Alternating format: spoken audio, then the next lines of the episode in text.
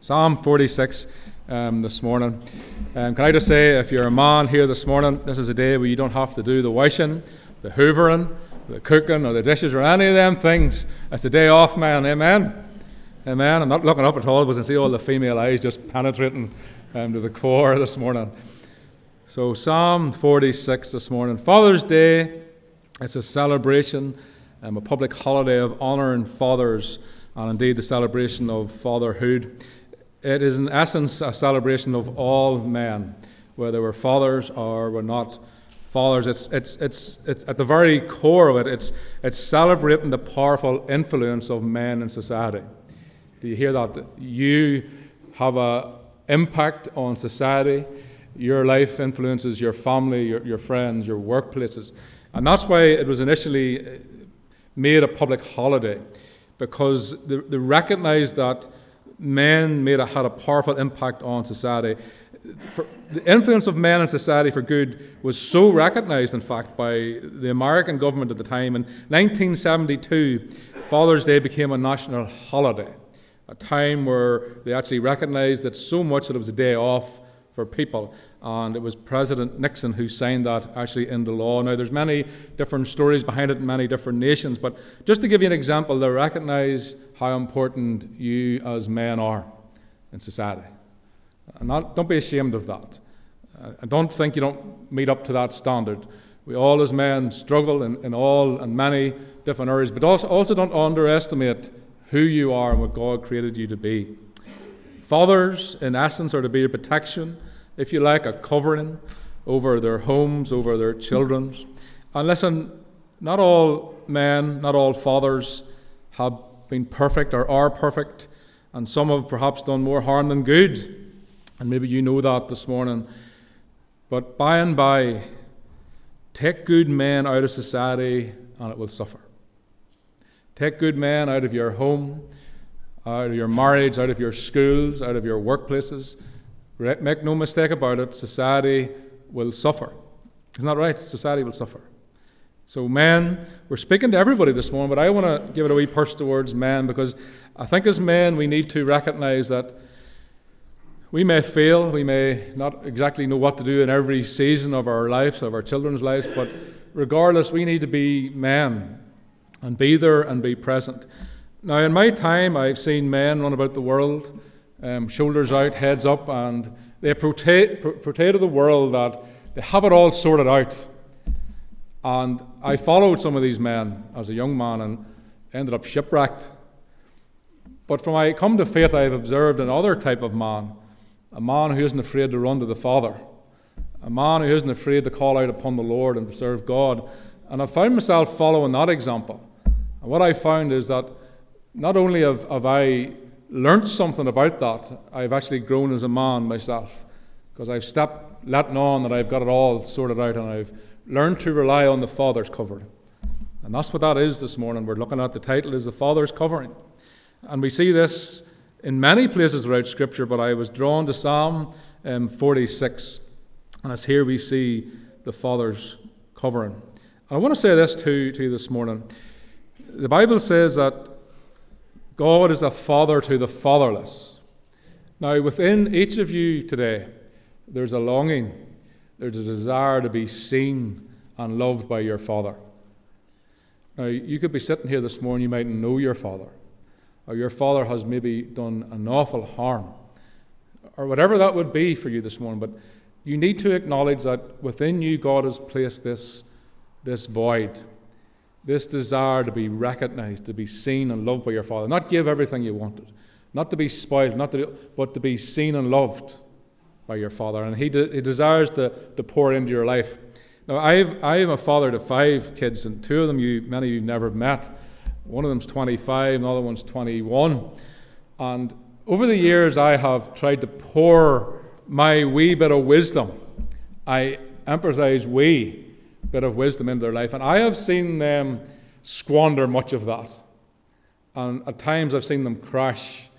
And I thought to myself, how, how much more does the Father try to pour into your life and my life? And yet at times we, we just don't listen the way we ought, and, and there's times we crash, isn't there? And that's the normality of it. But By and by, the Father wants to speak to you this morning. Let us read this morning Psalm 46 then. This psalm was written by uh, people known as the sons of Korah. Um, we're not going to look into that much today, but know this Korah was a man who um, led a rebellion against Aaron and Moses. We, we read about it, and it wasn't good. They, they believed that they were equal, that they were just as holy as these men were, and they, they, they stood against their leadership and challenged it, just to put it lightly. And the, res, the result of that was that God came and totally annihilated and wiped the whole lot of them out. We're told that their, their, their selves, their families, their, their livestock, and their children, everything was swallowed up on the ground. But if we read through the scripture, we see that all of a sudden the sons of Korah reappear again because God's a gracious God. But these men know what it is to rebel, to not listen to God, and these men know what it is to rely, to rely on God. And this is what they write Psalm 46 God is our refuge and strength, an ever present help in trouble. Therefore, we will not fear, though the earth give way and the mountains fall into the heart of the sea, though its waters roar and foam and the mountains quake with their surging. There is a river whose streams make glad the city of God, the holy place where the Most High dwells. That God is within her, and she will not fail, and God will help her at the break of day. Now nations are in uproar, and kingdoms fall. He lifts his voice, and the earth melts. Verse 7 The Lord Almighty is with us. The God of Jacob is our fortress. And come and see what the Lord has done, the desolations he has brought to the earth. He makes wars cease to the ends of the earth. He breaks the bow and shatters the spear, and he burns the shields with fire. And in verse 10 he says, Be still and know that I am God. So, Father, we pray this morning that, Lord, as we, Lord, consider, Lord, who you are, and Lord, how you seek to cover us as the Father. And Lord, how you, God, are the perfect example. Lord, you never fail. God, you, you never let us down. Lord, you are the perfect Father. Lord, a Father that many of us long to be, God. But Lord, we thank you that we can look to you and, Lord, glean from you. Lord, we thank you, Lord, even when we, Lord, disregard your word at times. And Lord Christ, that, Lord, you still are there to guide and to cover and to lift and to restore. So, Father, I pray for each heart this morning. Lord, that there, if there is a longing heart that's somewhat lost this morning, with, with that desire for the Father to be just to be accepted and to be seen, God, that Lord, you would meet that need this morning in each of our hearts. That Lord, we would know that Lord God, you see us, God, that you recognize us, and Lord, you love us, and the Lord, you're there for us, and you are working to work all things together for your good. So Lord, just do pray you would bless each of us. We pray in Jesus' mighty name. Now in Psalm 46. What I see here is this psalmist has, he's developed, if you like, a strong faith, an understanding of who God was, and it didn't just come through theology. It come through experiences, and you need to look more into the sons of Korah to, to understand the depth of their suffering. But we know by his writing that this, this son of Korah was a man of conviction, and he was a man of faith. And, uh, and what our society lacks today, perhaps, is that men who have conviction across our land. We live very much in an atheistic time.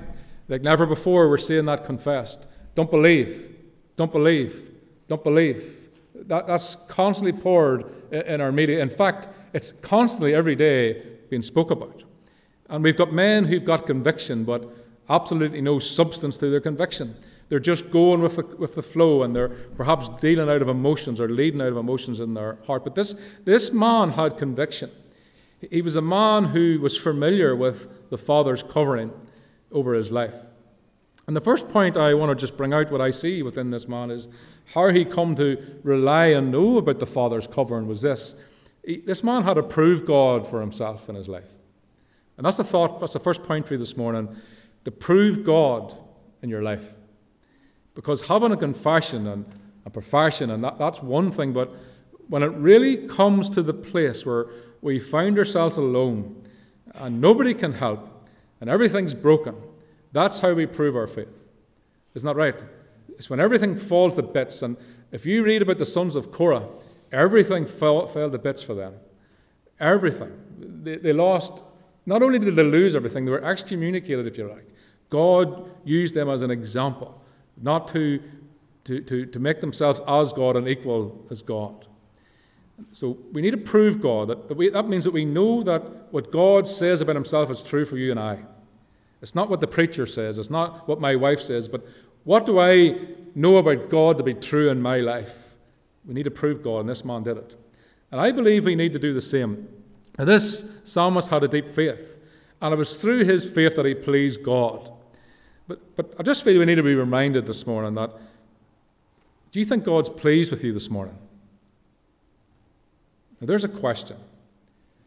Um, David, could I ask you just maybe open the, the, door a wee bit, just let a bit more wind through? But, but there's a question we need to consider.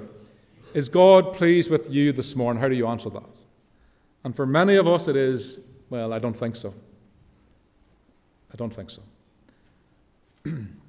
but, but the Father has given us a covering that we don't need to, to walk in that. And this is important because the Bible says that in Christ um, we are seen, we're accepted, and we're, we're loved. And it's out of this overflow of forgiveness in our lives that we serve the Lord. It's not um, out of works. And the Hebrew writer says, without faith it's impossible to please God. It's not our works he's interested in.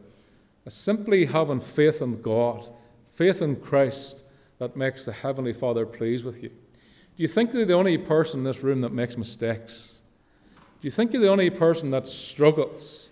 to be a parent, to, to know what to do when things don't work out the way you planned. And, and that's what we have to recognize that we have to realize that the covering that we walk in is listen, it's not about how good we are or can be, but it's what Father has done for us. And through our faith, it says He's pleased with us. The psalmist didn't just have a confession, he had an encounter with God, and that makes all the difference. He proved God for himself. He believed that God existed and he believed that God was coming again. And as a result, he lived to that end. And that's what we need to do, men. We need to live to that end, to be an example. This man's faith in God caused him to live in such a way that it testified that Christ was coming again. And it's a kind of faith that society benefits from because it helps them be better men, better women. It's a kind of faith that influences others for good. And when we rub shoulders with men that live well for God, it causes us to live a wee bit better too, doesn't it? And as a result, our society, our home benefits from it. So this man proved God. And he tells us of his experience. Listen to what he says God is our refuge and strength. Do you think he just said that? Or did he prove that for himself? Because we can say God is our refuge and God is our strength, but maybe not understand the depth of what we're saying. But this man understood what it was to be swallowed up by life, to be swallowed up by this world. He understood what it was to come into that place where all the things that he heard about God for years, he began to prove for himself. The word refuge can be translated as a shelter. It speaks of hope or a place of trust. So when evil came to the psalmist's door, if you like, he, he learned to turn towards the Lord. He says, I found refuge, I found hope, and I found safety. And that's what he understood about the Father's covering. The psalmist learned to prove God for himself. He learned to run towards him in the day of trouble, not away. And that's a challenge, church. Because you and I both know when, when things really go bad, there's a tendency within us, there's something within us that, that causes us to either blame him and run the other road or just run the other road. There's something in us. And the psalmist says in, in verse 7 But God is our fortress. Now, what is this saying? What does fortress mean? Well, it was a literal place in Israel.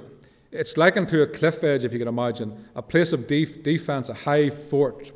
So, what, what, what we see is that the enemy would be unable to attack those who built their home in the side of these mountains, these cliff edges.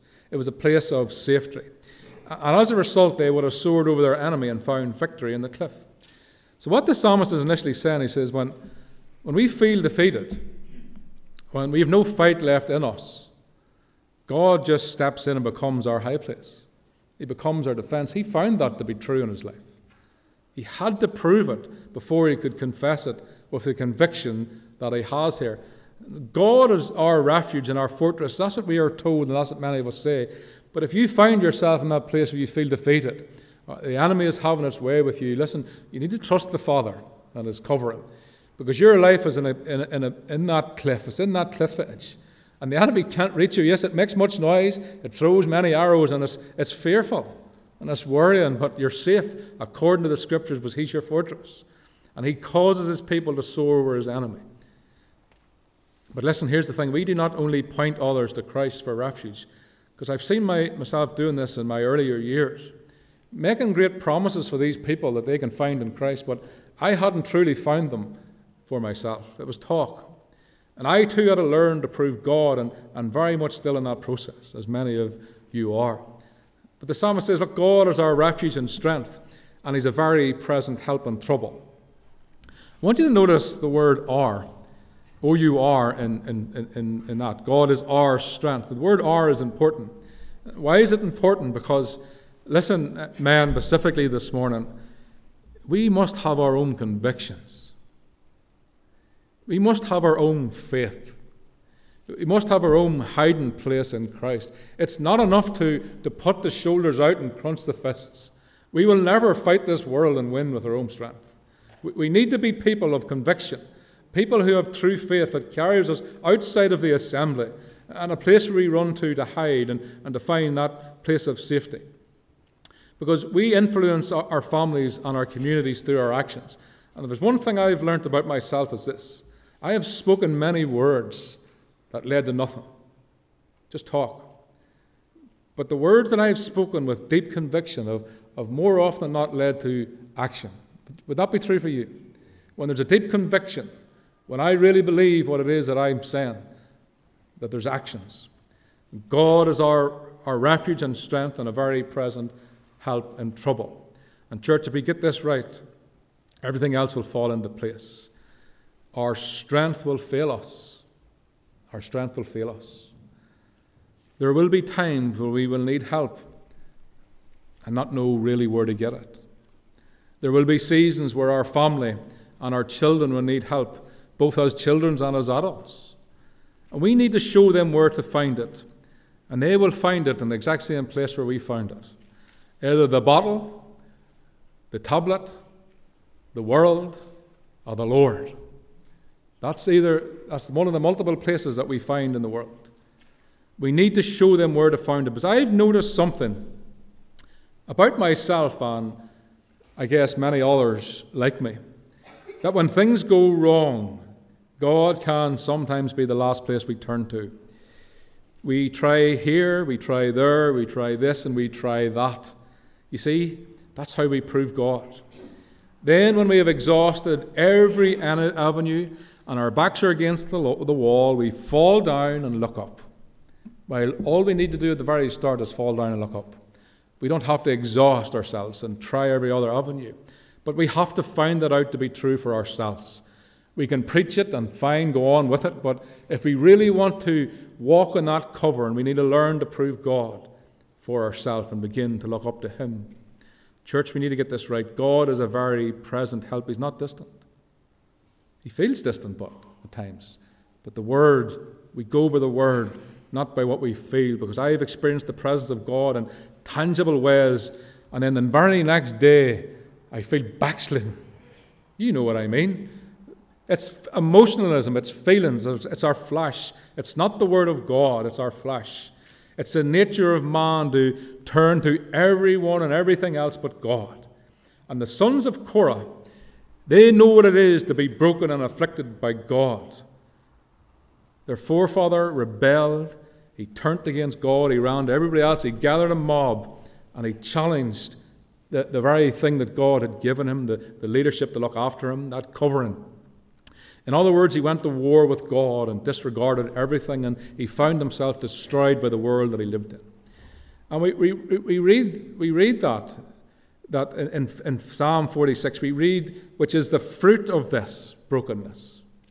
This man sadly had to live a life that was wrecked before he could write these words. He had to know what it was to go into that place of destruction, of rebellion against God, and his life suffered greatly.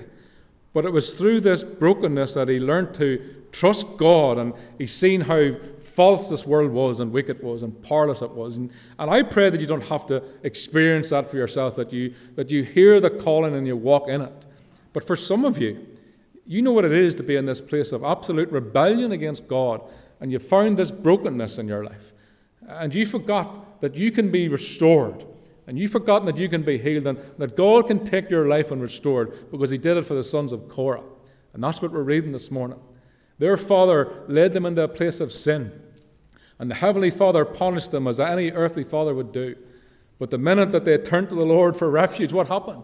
God restores and God will restore your life and our life, my life, because that's the Father's covering.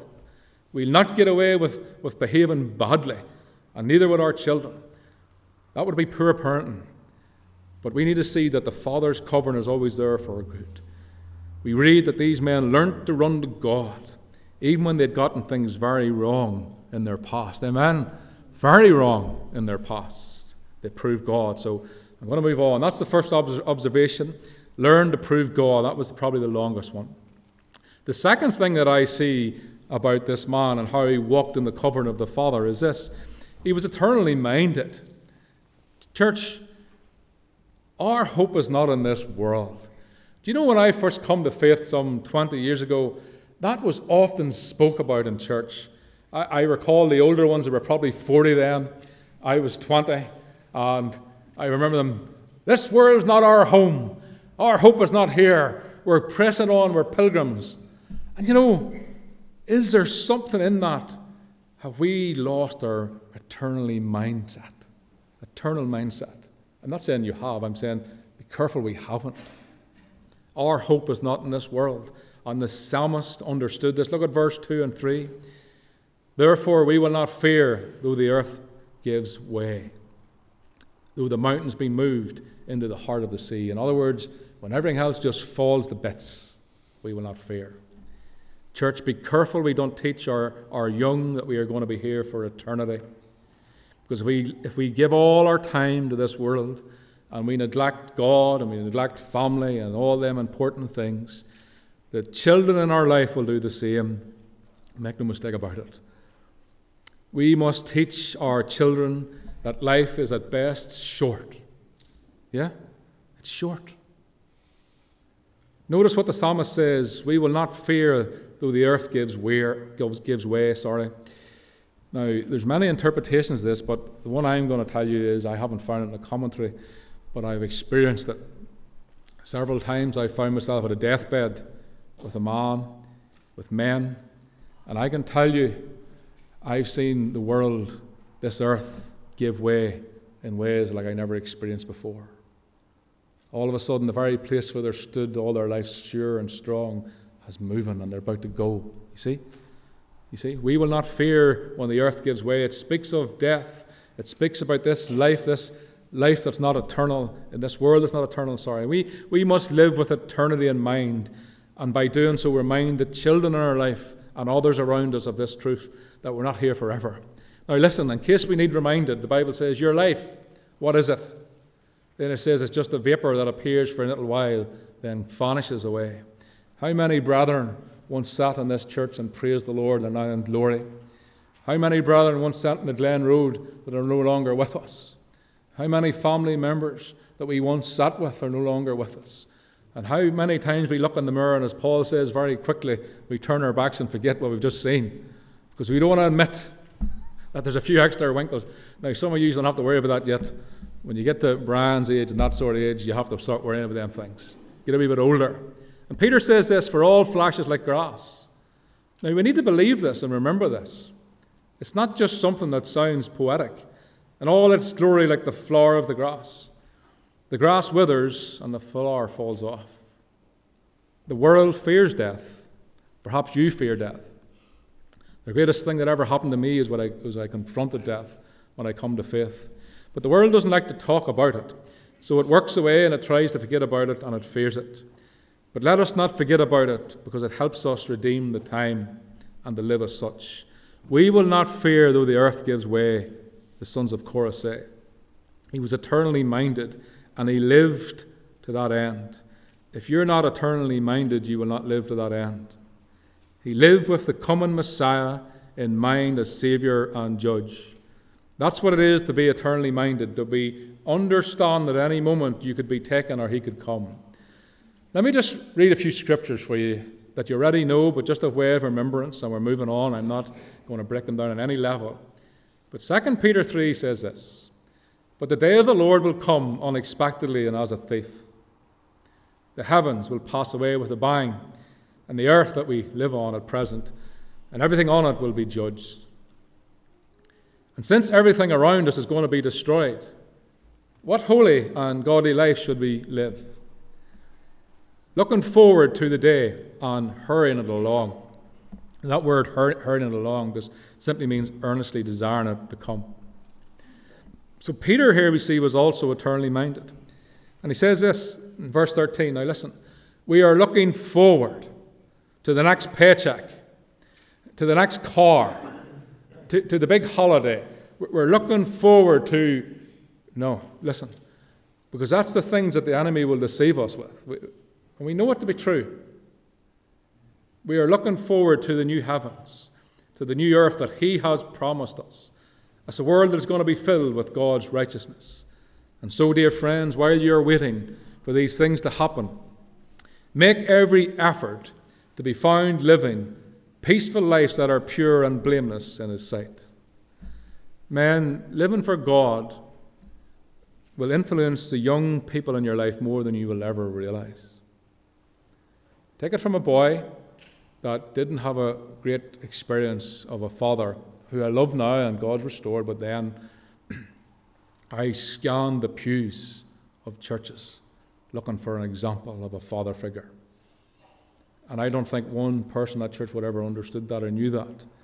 Now, I'm telling you that this morning because, men, you need to realize the value in your life, the calling on your life. You don't see it.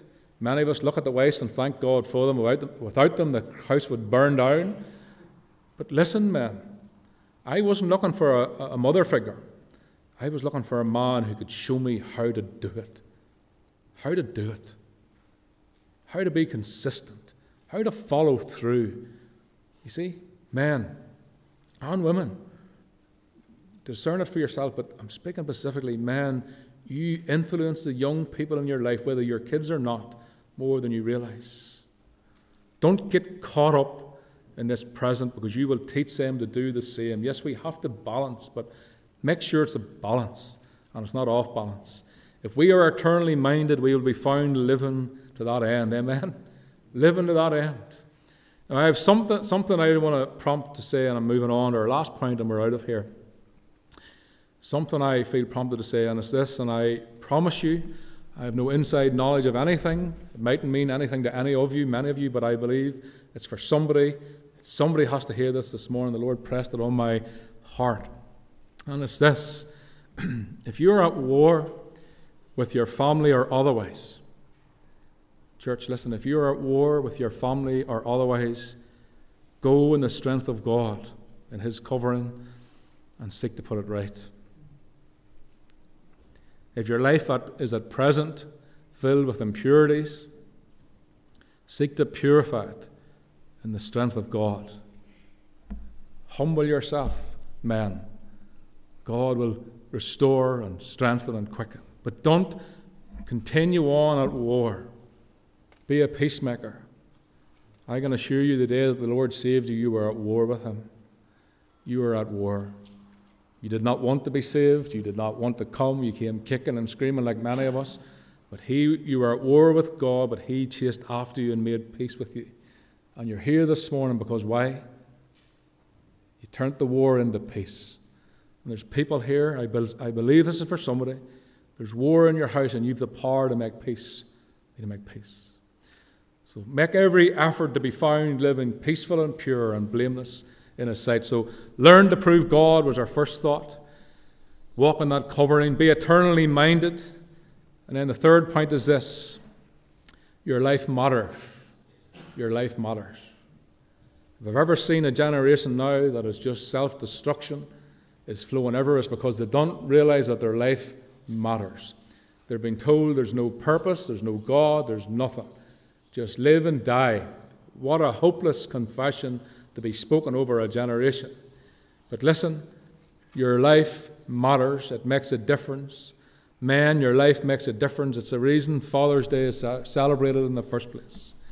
You influence society and family more than you ever will know or I will know. It's why we are told to make every effort to live right and to be blameless, because how we live, God knows, will teach others how to live. Now, we're closing with this. Do you really think your life can teach anybody anything? Probably not in our own heads. Do you think Noah thought his life could teach anything?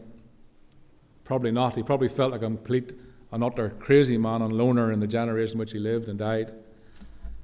But we're told that Noah, he taught us persistence, didn't he?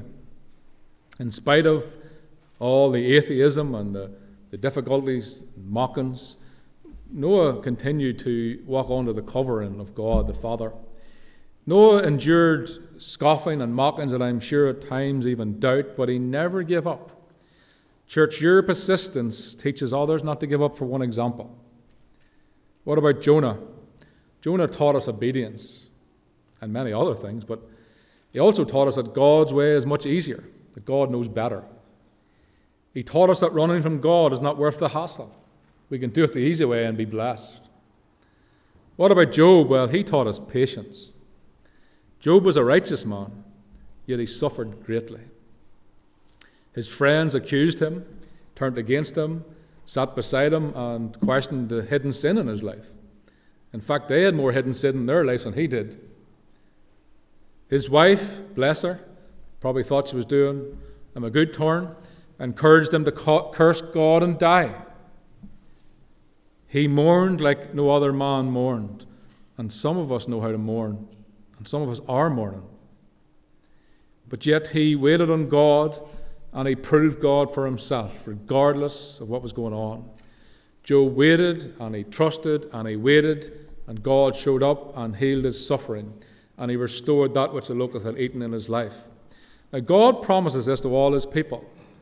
And maybe you're here this morning and sin has absolutely wrecked your life, wrecked your family, wrecked your marriage, wrecked your home, wrecked everything. I don't know. I know the sin wrecks. But God says, I will restore that which sin has taken from you. And here's the thing about patience the things that are worth waiting for require much patience. Job's living taught us patience. Now, lastly, Moses taught us boldness. Moses was afraid of the calling of God that he placed in his life. Many men are run from the calling of being men. How many men have run from relationships when they found out there was a pregnancy? How many men have left fatherless children because they just felt it easier? Perhaps deep, deep within them, they were so afraid of what was happening that the easiest thing for them to do was run. I'm telling you, thousands and thousands of men have done that today. Not perhaps out of anything other than fear within them, but they never admit it. And here we see a man, Moses, was so afraid of his own weaknesses and inabilities that they completely consumed him, and all he could see was how inadequate or how weak that he was within himself. And God said to him, Listen, Moses, I've called you, and I'm sending you to set my people free. But the next verse says this, but listen, it says, I'm going with you. Man, be bold. Don't let on you know everything, but be bold and live for God. Moses taught us that boldness is the way to be, to trust God, and he proved God in his own life. So, church, your life makes a difference. It influences your communities in ways that you can't even see. It teaches your children in your life to love God. It teaches them persistence, even when things go against them. It teaches them obedience. It teaches them patience and boldness to refuse to allow fear in their life to hold them back. Amen? You see the, the importance of men to teach your kids not to turn back, even when we're rejected, to keep going. And the key to living well and trusting God is well, there's one verse that I just think sums a lot of it up. There is a river whose streams make glad the city of God. Something lovely about that. The holy place where the Most High dwells. And then in verse 10 it says, But be still and know that I am God. And we're closed with this. One sentence left. It's not a coincidence that everyone is too busy today. Sure, it's not. And the Father says, Be still and know that I am God. Be still and walk in the covering that I have given you. Be still in the presence of God, and we will find ourselves being persistent. We'll find ourselves walking in obedience, not through works, but through the overflow. We'll find ourselves with godly patience. Oh boy. Do you ever wonder why fits of anger come when you're not in a good place? We haven't got that cover and we're walking in the flesh.